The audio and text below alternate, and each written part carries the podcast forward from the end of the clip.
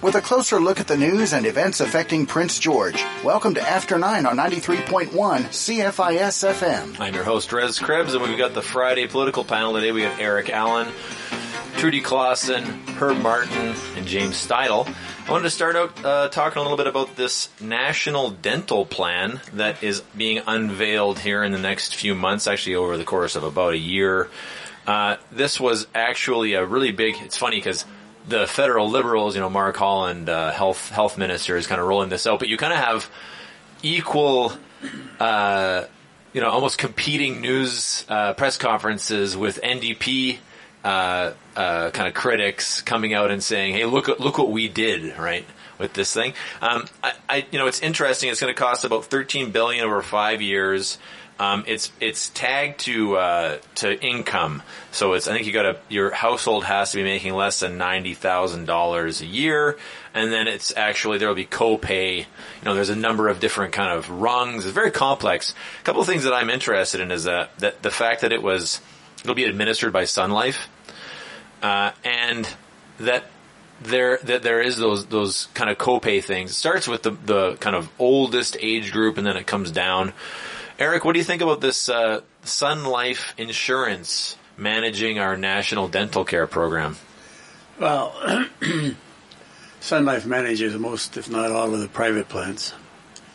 And uh, this whole thing is modeled after private plans.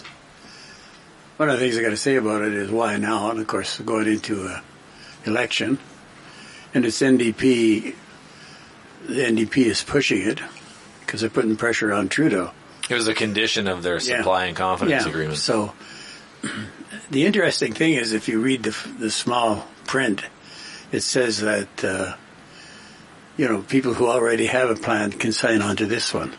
That's the one you want to watch because what I see down the road is that the people with the private plan will be gone, and we'll all be on the public plan. Now, one of the problems, not a problem with the private plan, is that you they only pay eighty percent generally yeah. of your plan. The other twenty percent you pay yourself. But the other thing is that the, the private plan is they charge you like you get a T T four slip. Like I get one for fifteen hundred dollars a year. It's counted as income towards and your I taxes. have to claim it as income. Yeah. which is roughly at thirty percent or something is four hundred and fifty dollars a month I pay in taxes. Uh, I, I can see where the Canfors of the world and the other big private companies are going to get out of this. So it'll be a significant savings to them. They won't have to pay it anymore. And we'll all get on this plan. But the question is, are they going to, everybody on that gets on this plan, are they going to charge them income on that 20%? Because it's going to be the same thing. 80% paid, 20% you pay out of your own pocket. And so we could all be paying, end up paying for that's a tax, a roundabout way of taxing people. Yeah, it's interesting. Trudy, what do you think about the uh, Sun Life, basically the private, it's a private public sponsorship or partnership, billions of dollars basically being uh, managed by a private corporation. Is this is this the way to go when we're talking about managing a, a huge government insurance program? Oh, okay, I'm glad I remembered this. Uh, what's the the Jumbo Max three, 737 airplane? Yeah, the one that was crashing. The one that okay. So why did it crash? It's because software. Yes. Oh no.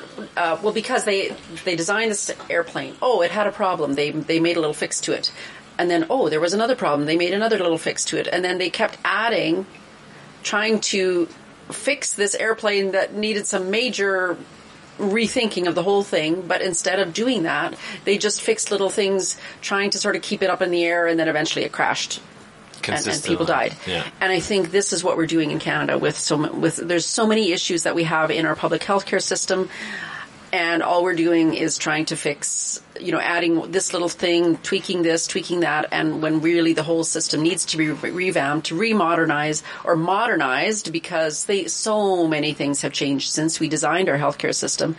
Um, so does does keeping the public kind of administration of this plan uh, uh, putting that in private hands is that a way of like saying okay we don't have to tax our own bureaucracy any more than they already are in terms of administering well, public as, health care? as we're growing significant amounts of bureaucracy, uh, we'll just farm this out. I think that's I mean, it's probably not the worst idea because that uh, Sun Life is experienced in this, but um, it's it's a messy thing, and, and I think you know whether or not this will actually have a positive outcome, I'm not sure because we have Pacific Blue Cross in BC for people that are low income, and dentists used used to uh, write off the rest that Pacific Blue Cross didn't cover.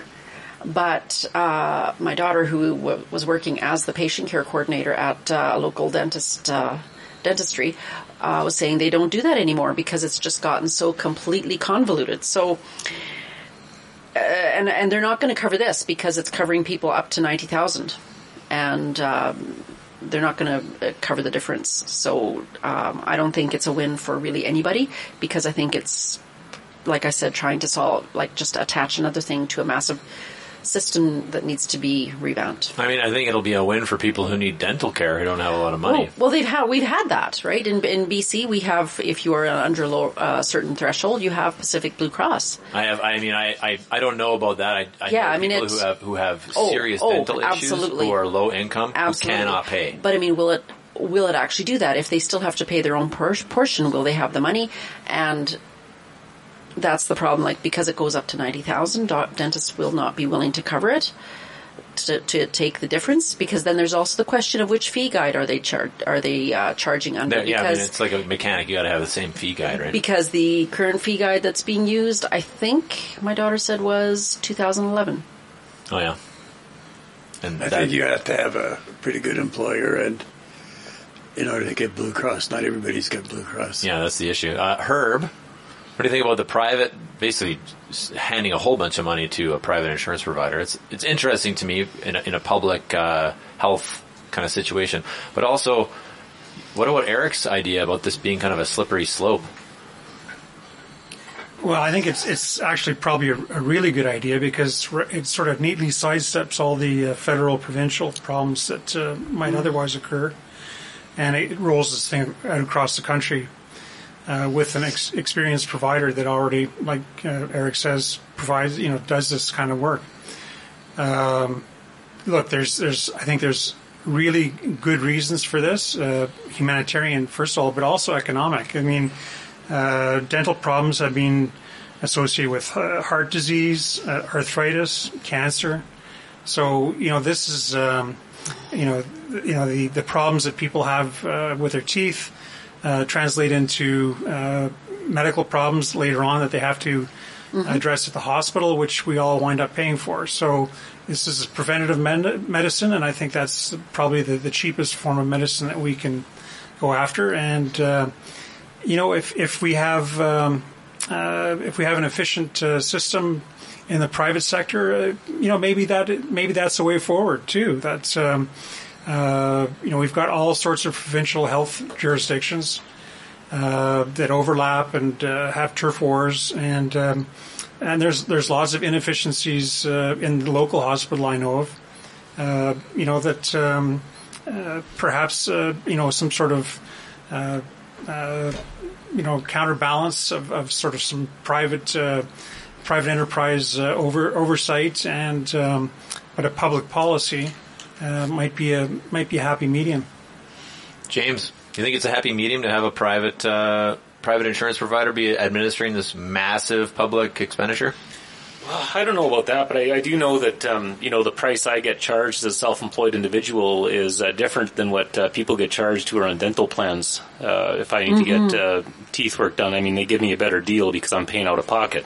So you know that that's You're not something supposed to. not supposed to, but it happens, right? Um, so I mean, yeah, I think I think that's something to consider. Uh, there are a number of provinces. Excellent points everybody else made. I don't really have much to add other than that. You know, there's a few other provinces with their own programs that have been recently launched. You know, uh, having dental care available to seniors and people with uh, low income. Uh, PEI's got one that's pretty close to what the federal one is. Uh, Alberta's got one, uh, not as extensive, and I believe Nova Scotia has a policy and you know has that's really like eric's point has this impacted uh, the private provision of insurance or people opting out of those plans? Uh, i'm not sure um, but i mean if other provinces if the cat's already out of the bag on, on this kind of thing nationally then to me it makes sense to, to roll out a, a kind of national program to kind of harmonize all these different policies you know, if everybody does opt out of these private plans, and you know, a company like Canfor isn't providing dental dental anymore, then then the solution there uh, is to increase corporate tax rates and and charge them for it. I mean, if if, it, if that's already a cost uh, that they're coming up with, then then they should uh, pay the same thing for for a, a, more fair and equitable uh, plan that's available to all people in the country, regardless of uh, whether they work for Canfor or not. I mean, this is uh, the point about taking taking over what is right now being a privately uh, provided uh, insurance policy.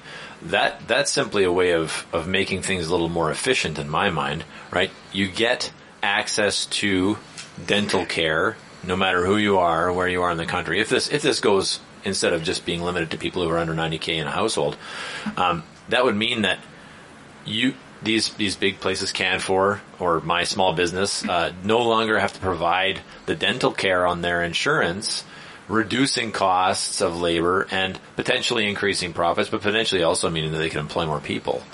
I, I, I see that as a benefit to, to you know frankly everybody in the country, yeah. including the capitalists. I think the big inefficiency is, is bringing uh, Sun Life into it. You know, I think um, the most efficient way to deliver healthcare insurance is single payer. Uh, if you look at the difference between Canada and the United States as far as um, you know the cost, the administrative cost of delivering healthcare, we're way below what it is in the states. Because let's face it, when you get uh, when you access healthcare in the states under a private uh, insurance plan, you got to support all those CEOs and executives and huge administra- administrative bureaucracy that's private, not public, yeah. uh, that exists uh, to administer healthcare in the states. And I think you got to avoid that by just going a single payer and, and make it uh, and and uh, make it uh, simple.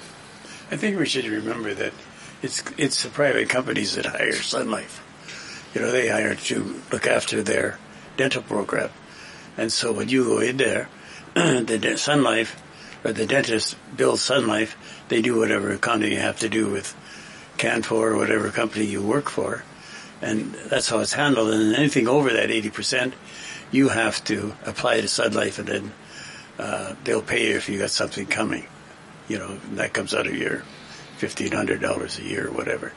And I, I wouldn't be surprised if all the government and there's lots of them, federal, provincial, and municipal, all have dental plans. Oh, of course, and had them for years. And I wouldn't be surprised if Sun Life for somebody they hire looks after that too.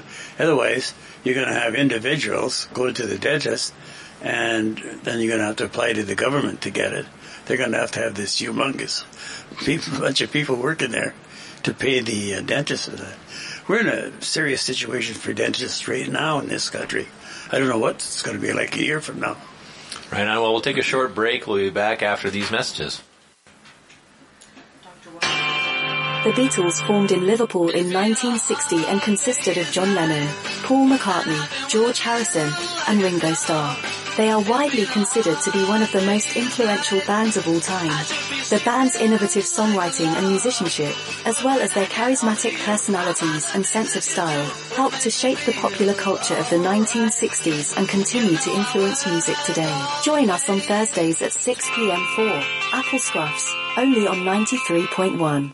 Northern Health is taking actions to continue protecting people, communities, and the healthcare system this respiratory season by encouraging people in the North aged six months and older to get their COVID-19 and influenza vaccines. Visit getvaccinated.gov.bc.ca to get registered. Invitations will then be sent by email and text message with an invitation link to book your vaccine appointment. If you need help scheduling your vaccines, call 1-833-838-2323. Visit northernhealth.ca for clinic information in your community. Need vehicle repairs? See Big O Tires. Famous for tires, Big O is also a full-service automotive center customers trust for expert service and repair. From brakes to tire changeovers to steering, suspension, and more, Big O Tire treats every vehicle like it's their own. Proudly locally owned and operated for 24 years, Gary and the team of the Big O Tires thanks you for your tremendous support and wishes you a very Merry Christmas and a Happy New Year. Big O Tires, 2000 Victoria Street, Prince George. Forecast from Environment Canada. Cloudy today with snow starting this afternoon. Winds in the southeast at 20 gusting to 50, a high of minus 1 with a wind chill to minus 10. Snow changing to rain late this evening. Gusting southeast winds are coming light overnight, temperature rising to 2. For Saturday, cloudy, a 40% chance of showers or flurries early in the morning, wind at 15k, and a high steady near minus 2. Featuring the people who make things happen in Prince George. You're listening to After 9 on 93.1 CFIS FM. We're back with the Friday panel. It seems like the big media splash in Prince George this week was uh, articles in CBC, the Prince George Citizen, I think MyPG Now or CKPG, um, talking about the mayor's expenses. The headline in the CBC was Prince George Mayor blows expense budget with 4K and meals, nights at first class suite, documents show. So, uh, Mayor Simon Yu has apparently gone, uh, he spent $18,000 on travel accommodation and meals. Uh, his, his budget was $9,500 this year.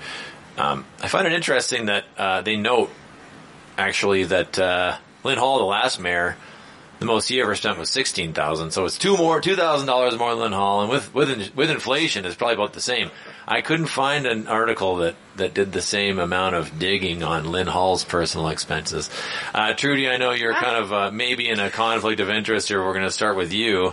I mean, my my big question here is: Is this something we really care about as Prince George citizens? Well, I, I mean, yes, every every dollar that uh, we spend as as counselors and as members of council, and mayor included, we're absolutely accountable for it uh, because that is money that people are paying to uh, have good government governance. So one interesting thing when I came on council, I thought it was my job and my duty to report everything that I did to my fellow counselors if I went to an event or something that we were all invited to, um, and and only I showed up. I sent out a report to my fellow counselors. I soon realized that nobody else was doing that, so that highlights something like because I think the opportunity here is that there's ne- like Brian Skakun was telling me this morning is that there's no policy. There never has been a policy of how we re- report out, um, and I think so I mean, like I said, like I started doing it and then I just stopped. And, and I was going to, you know, initially on my social media, I was going to like post every day and, or every, like for everything I did. And my kids said, no, mom, that's too much. So it's like, okay, then I didn't do that. Um, but so there's no, we don't have any policy. So I mean, this is maybe an opportunity if we feel that we need to do it is to develop a policy for reporting out because none of us are required to do any reporting out except for, you know how much we've actually spent, right, and or submitted and got reimbursed for. And each of us have a budget, and um, and I know that I realized in May that I would be over budget for how much, uh, like for attending. So I didn't charge. Um, like I've done, haven't charged. I don't think anything other than going to the natural natural resources forum in January uh, going to, I think I went to a local government association thing that was here in town, and then going to NCLGA and FCM in Toronto. Uh, NCLGA was held in Dawson Creek. What's FCM NCL? What's that? and uh, N- North Central Local Government Association. Okay. Um, so that was those, those of us at home I might not know I all yes, the acronyms. Yes, so that was held. That was the North Central Local Government Association meeting in in uh, Dawson Creek, and then uh, FCM, which is the Fed, uh, Federation of Canadian Municipalities uh, event in Toronto, and I and and then the UBCM, which is the Union of BC Municipalities event in in Vancouver. And me being an eager, you know, energizer bunny, I want to do everything. It's like, okay, I'm going to be paying out of my own pocket for some of this, and uh, uh, I haven't seen, I haven't, I haven't taken a look at my final numbers, but um, we'll see how where it goes because I. I mean, it's like good grief in in uh, Vancouver and Toronto. I, our hotel rooms were nearly four hundred dollars a week or a night, and we could not. Like for UBCM, I asked um, the mayor's ad- administrator, like, can we? I'm only going to go for three nights because I want to reduce my costs. And you know, I felt bad about doing it that way, but I wanted to reduce my costs, and I was told, no, you can't. You have to pay for the full five night package Huh. and at almost I think it was three hundred and eighty dollars a night, and that's it's crazy. And or or or do we look at it and go, okay, do like I mean, besides the reporting out policy, which we don't have at all for anyone. Um, do we want to look at maybe increasing that, or I don't know. So Herb, that's Herb, we got we got an interesting idea here. Is just having a reporting out policy. I'm not sure if it was in the CBC article or another one, but the mayor said he took him almost a year to get a, an expense report. So of course he's shifting blame, but like, is I- same question? Like, is this something that we should really be spending all this effort to think about and worry about? Uh, as long as he's not uh, billing the city for hookers and blow, I think he's, uh, he's doing pretty good. Um, you know, like really, uh, where's It's pretty dumb for him to stay at the Treasure Cove instead of getting a cab. Yeah, he's actually Sorry. paid that one back. So you know, I mean, there's a pretty strong rumors going around town, and have been for quite a while that you know a previous mayor actually was uh, uh, involved with hookers. So you know that was never covered by by better- any media better in clarify town. that by what do you mean by previous? A, a previous mayor. A mayor previous to Simon Yu. Yes. Is that enough It wasn't, it wasn't the last mayor. So you know, and that and that uh, that's. I mean, I've heard that rumor from many people. So. Uh, where was where was journalism involved there, and and where was the journalism on the uh, on the you know cost overruns of the parking lot? I mean, come The on, we're citizen talking- was certainly covering it. Uh, citizen was, but I mean, yeah. Anyway, I mean, it, it just seems ridiculous.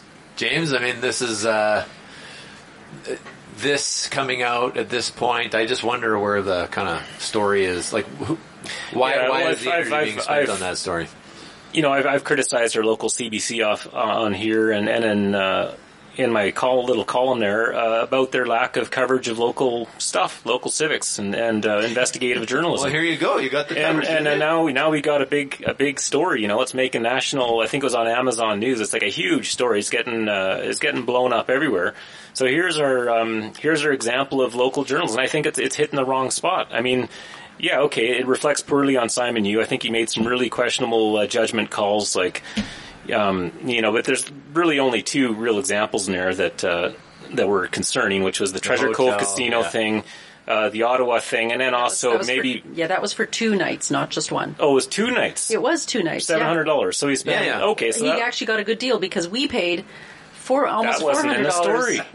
I know. no, it said it said it was it was everybody's everybody's thinking it- it's later seven on hundred and fifty dollars a night. No, now. no, was two oh, nights. oh, Not the oh, Fairmont. oh, Oh my god. Okay, so so I I'm going to be a little bit more harsh in my criticism. I think that was a uh, it feels to me that that was a hatchet job, a political hatchet job coming from our local CBC uh, reporters don't, here. It's the CBC, but it's also uh, the Citizen It's- and uh, what the maybe CKPG. It was in three yeah, I think outlets. I think there's more to the story than what's coming out, and I think uh, we need to look at uh, personal politics. This is a small town; people are friends with people. Some of the other city councilors that aren't in agreement with Simon Yu, who never supported Simon Yu on critical things like supporting local journalism, are you know happen to have friendships with certain people in in in certain uh, places in the media ecosystem here in Prince George.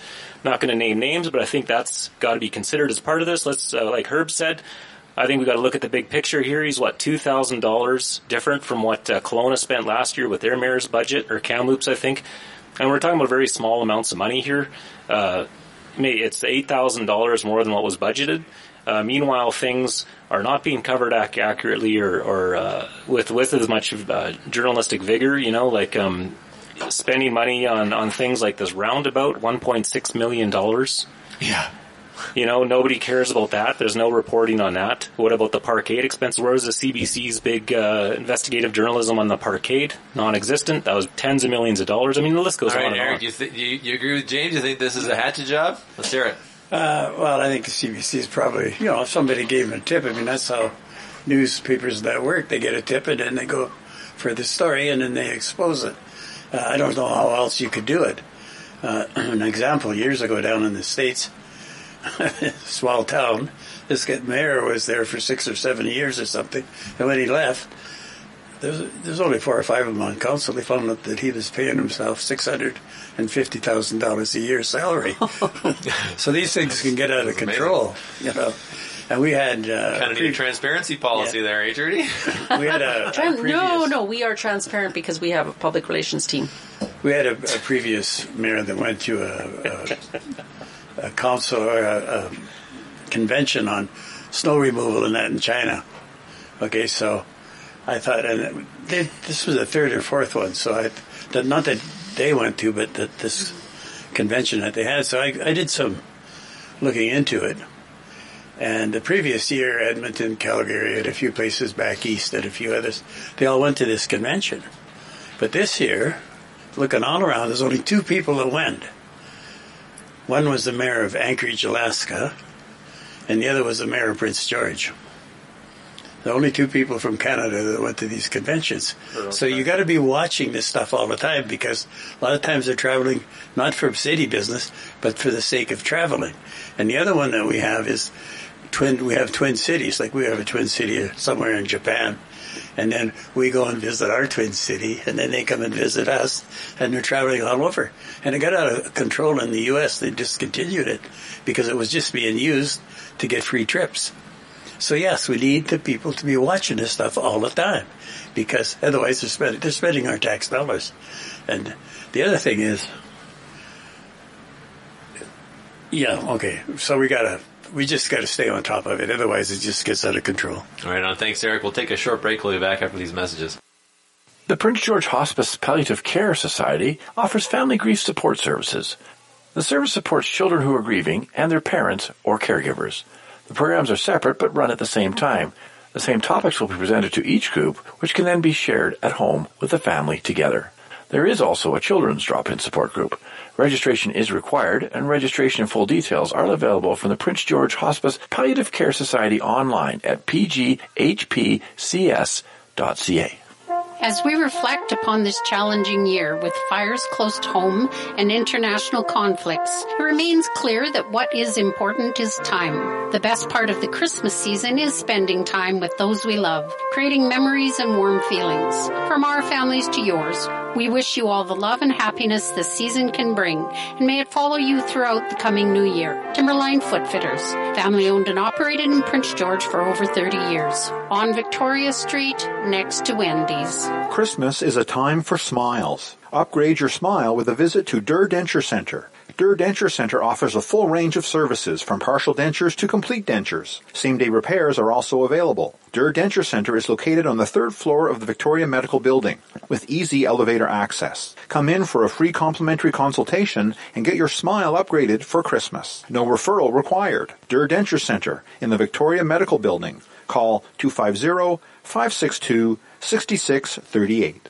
Santa loves Coop's Bike Shop. He usually asks their elves for help with gift ideas. Coop's has brand name snowshoes, skates, and skating apparel, and of course bikes and bike accessories. That's right, Coop's Bike Shop is your year-round sporting goods store. Locally owned and operated for 50 years, get great deals on snowshoes, skates, skating apparel, bikes, and bike accessories at Coop's Bike Shop. Gift ideas for everyone on your Santa list. Coop's Bike Shop, open Tuesday through Saturday in the Nicholson Center.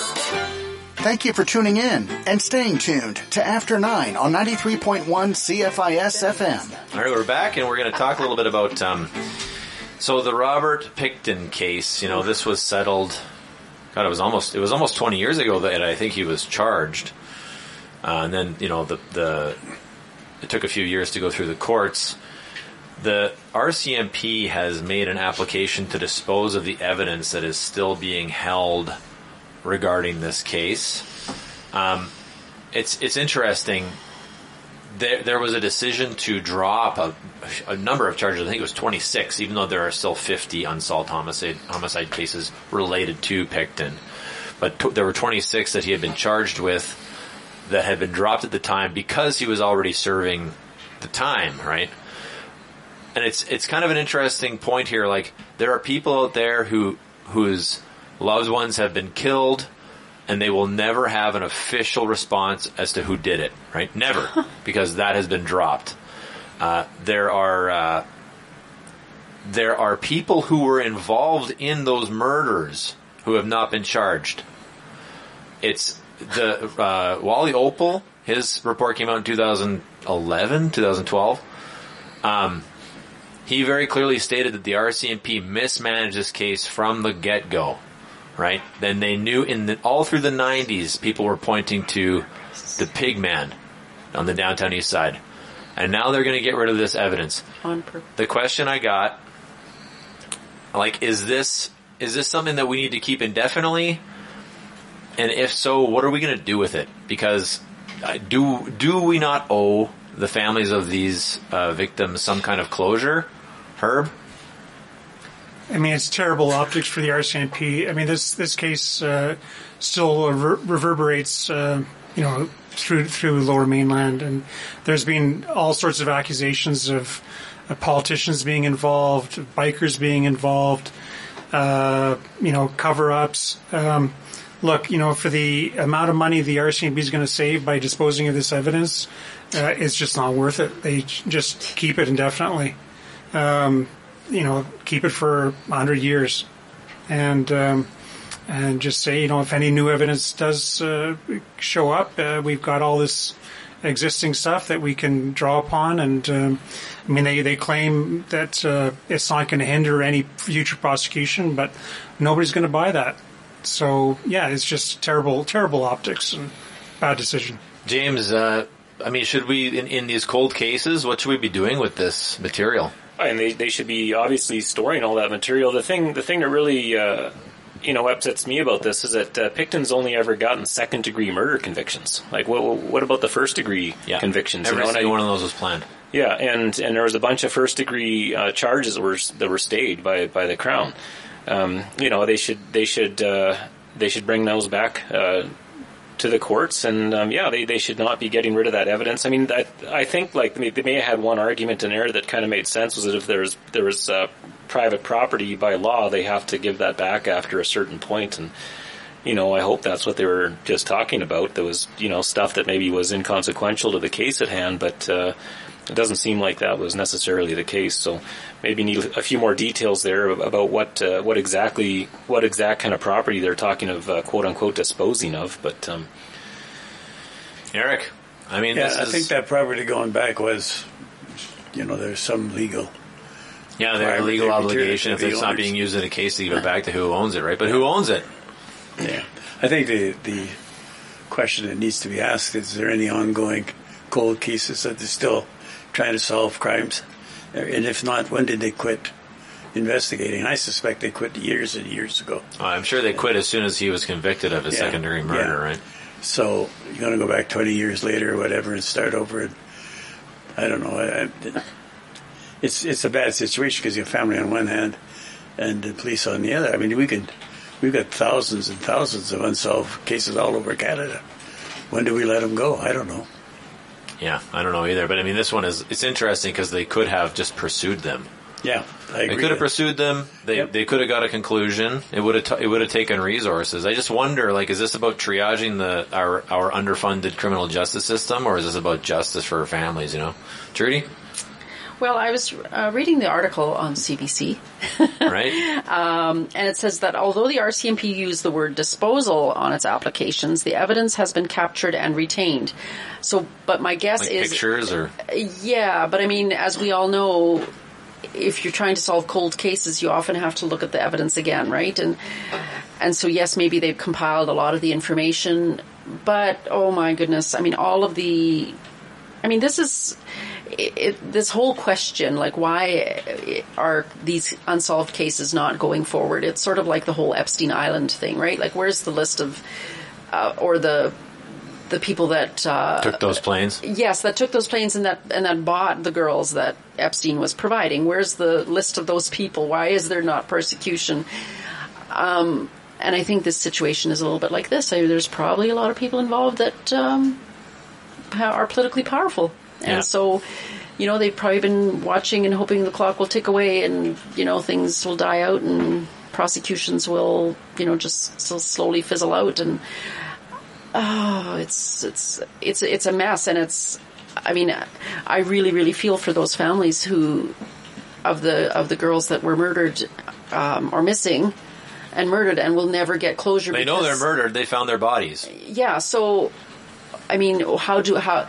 For them, justice does not look like just ignoring it. For them, justice means finding out who did it. Yeah, I mean, this is, I, I would say, and I know because, you know, I'm, you know, uh, full disclosure, I did some communications work for the BC Assembly First Nations on this. Like, this seems like one more kind of poke in the eye Yep. for a lot of these families and one more Mhm. demonstration that, you know, we, we had the, the RCMP commissioner a couple of years ago say, there's no systemic racism in the RCMP. I know this is the Vancouver police, but, you know, the whole justice system just, ignoring Well, and- these issues when it comes to First Nations, right? And this is something that uh, was brought up at, I mean, uh, sort of uh, similar um, at Intergovernmental Affairs at uh, for Council last um, last meeting about bringing up the topic of human trafficking. I mean, this is all involved. Like, the, it's a whole great big giant ball. And, and I was talking to Kathy Peters about this, and she said, uh, who's from Be Amazing campaign, working against human trafficking, she said often it's just so hard to move these things forward because the people who should be making the decision to investigate are actually involved. wow. All right, we got to take a short break. We'll be back after these messages. Give the gift of courage this season with a donation to the Alzheimer's Society of BC.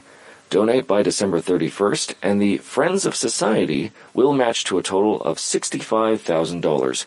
A perfect time to double your donation's impact. Your donation will help keep the First Link Dementia Helpline open for dementia support and information. Help ensure that nobody has to walk the dementia journey alone today through the donate button at alzbc.org.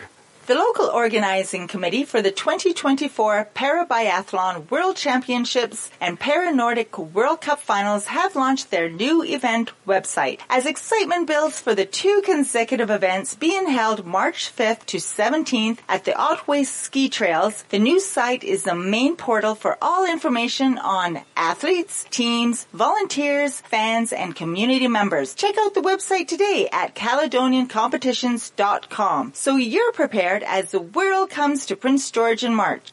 The Nature Trust of BC is raising funds to protect 129 hectares of ecologically valuable wetlands and mature and riparian forest here in Prince George. The Ferguson Lake wetlands is adjacent to the Ferguson Lake Conservation Area. The purchase will increase this ecologically valuable conservation complex to 160 hectares. Full details on supporting this Nature Trust of BC purchase are available through their projects page at naturetrust.bc.ca. The fundraising deadline for this project is March 31st. Forecast from Environment Canada. Cloudy today with snow starting this afternoon. Winds in the southeast to 20 gusting to 50, a high of minus 1 with a wind chill to minus 10. Snow changing to rain late this evening. Gusting southeast winds are coming light overnight, temperature rising to 2. For Saturday, cloudy, a 40% chance of showers or flurries early in the morning. Wind at 15k and a high steady near minus 2. This is After 9 on Prince George's Community Station, 93.1 CFIS FM. We're back with the Friday political panel. It's Eric Allen, Trudy Klassen, Herb Martin, and James Steidel. Got some interesting uh, stories actually. It's tale of two cancer patients happening here, both of whom received cancer treatment in Bellingham, one of whom was sent there by the government, one of whom went on her own dime. The person who was sent there by the government said it was night and day that the uh, her name is sorry Mia Toth said that the care she received and the I guess the energy that was that was happening in this in this cancer care center was was just so much better than what was happening here in, in BC. Not nothing against the people who are providing the care; No. they're just overworked. Yeah. The other person, Sheila, I'm going to say Vichich. I think that's how you would say her name.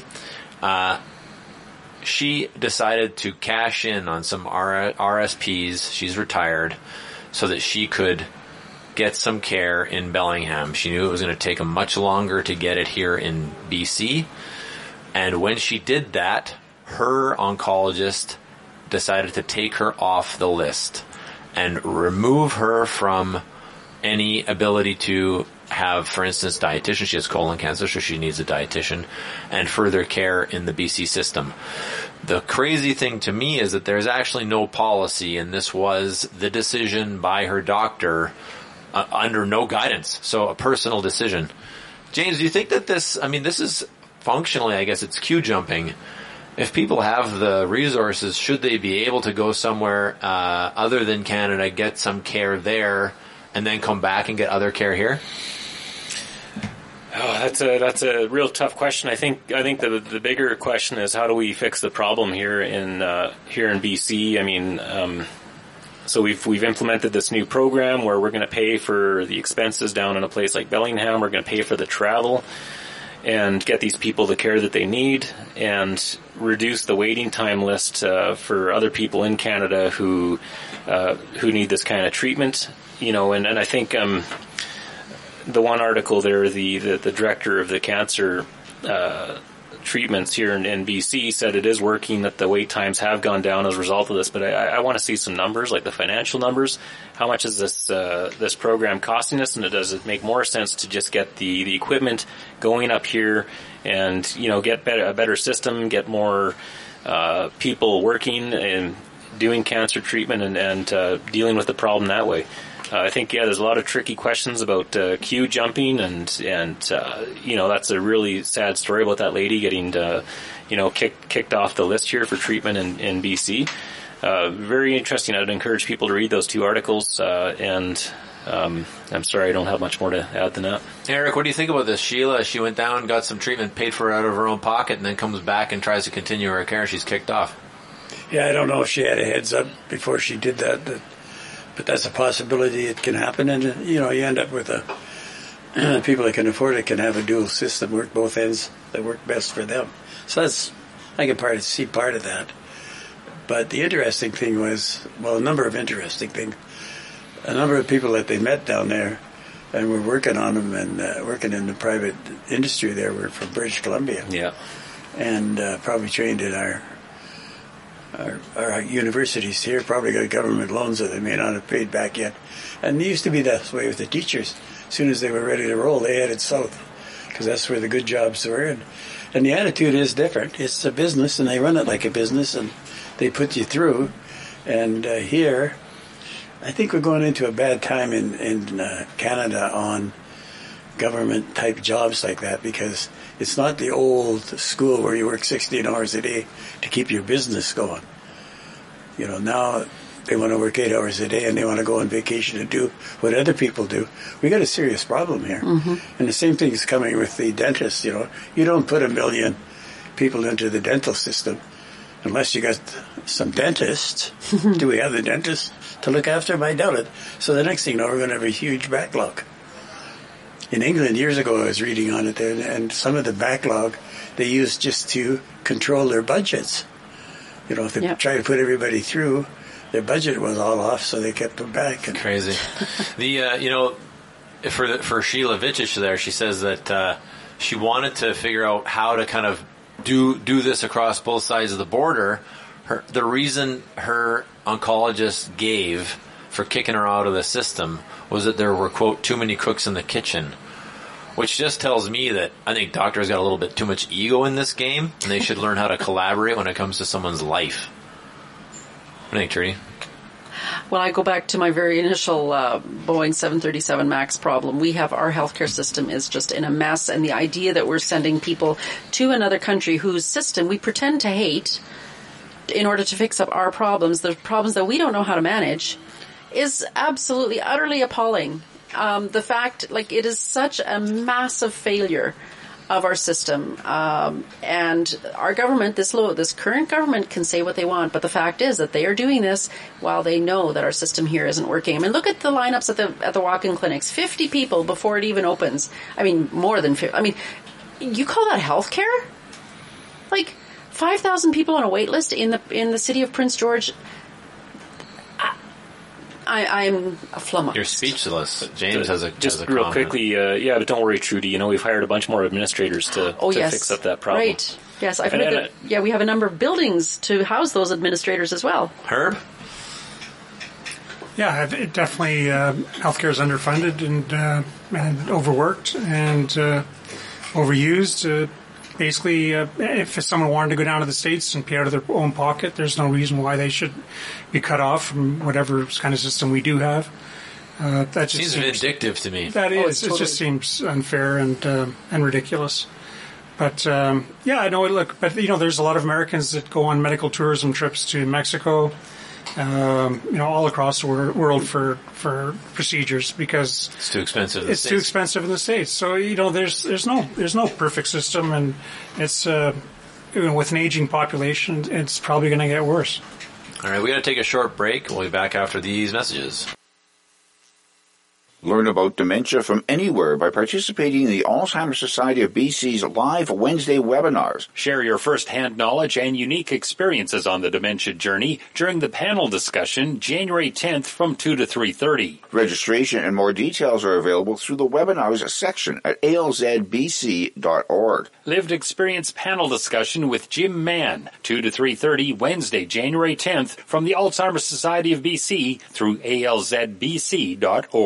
The holiday season is upon us and it's a time for merriment and feasting. Don't be left out because you have dietary restrictions. Deb's Specialty Bakery and Cafe has fresh and delicious baked goods that are safe for diabetics, gluten sensitive, and other dieters. Try our cakes, pies, cheesecakes, and other baked treats for your celebrations this season.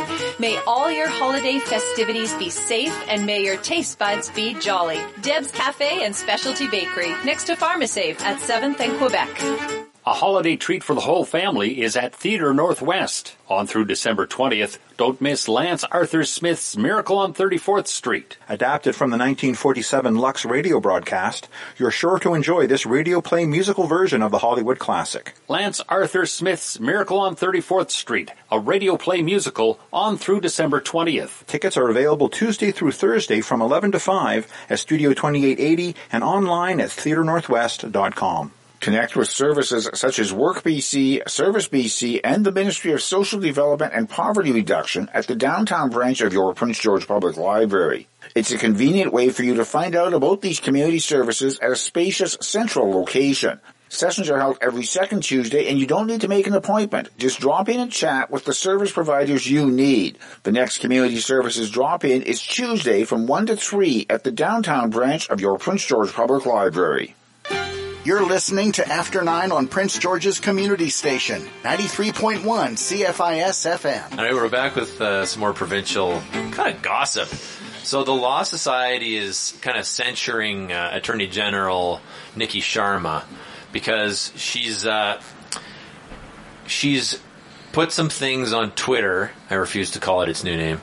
Uh, regarding a case where a provincial court judge sentenced a man to probation for uh, spying on his tenant because he said it appears that a marital intimacy deficit had contributed to the offending conduct, and he also didn't want to didn't want to affect the employment prospects of the 43 year old healthcare worker.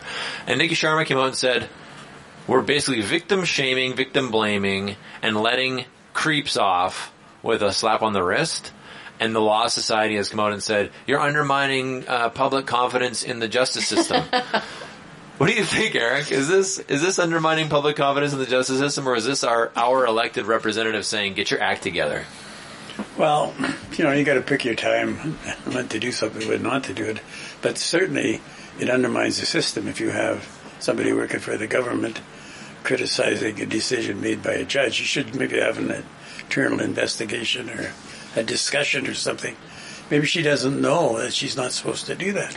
Maybe uh, it's like our mayor there. Maybe somebody, she should blame her staff or something for not telling her.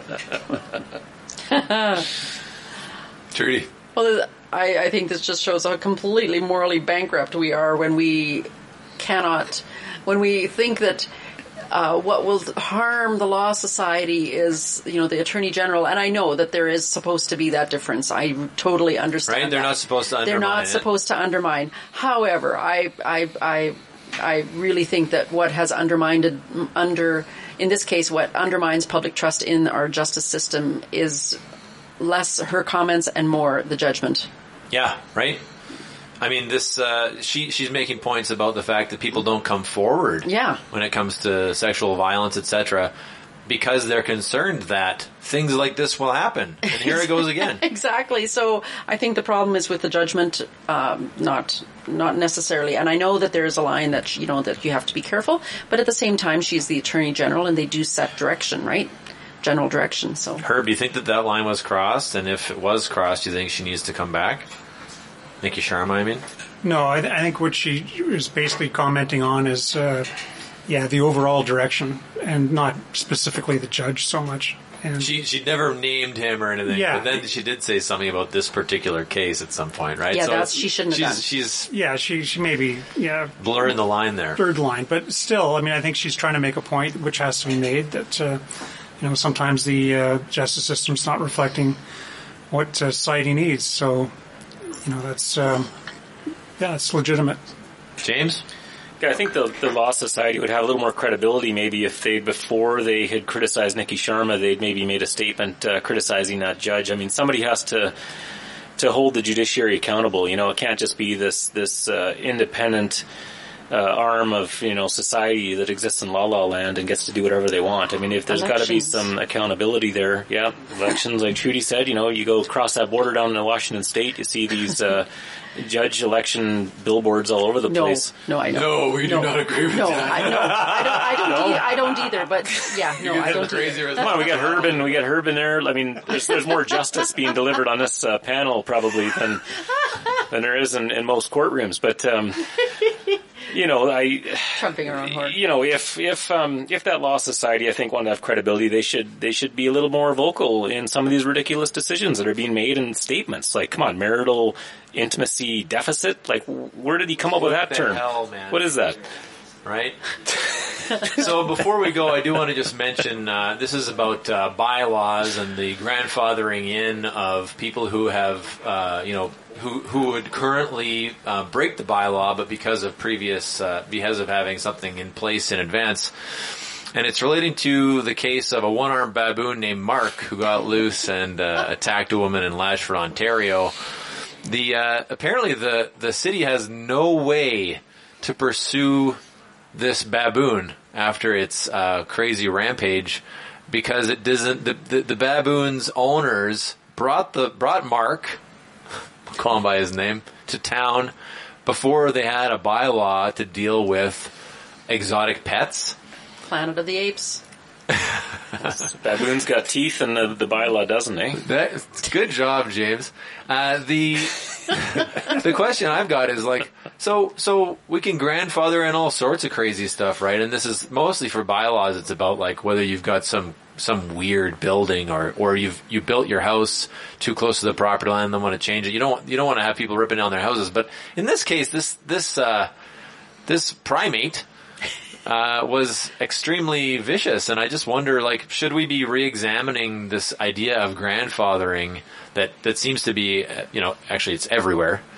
Trudy, Well, I'll first say, I mean, how absolutely horrific it must be to be attacked. right in Latchford, Ontario, one-armed baboon comes across the highway at you. You're not expecting We're that. not supposed to be laughing because that's uh, that. I cannot imagine the trauma there. Um, in terms of, uh, but I mean, like, isn't there a law against allowing your pet to harm somebody? I mean, I don't know bet why you this. they got it's like dogs and cats, It didn't say that in the article. Like, was this baboon uh, put down?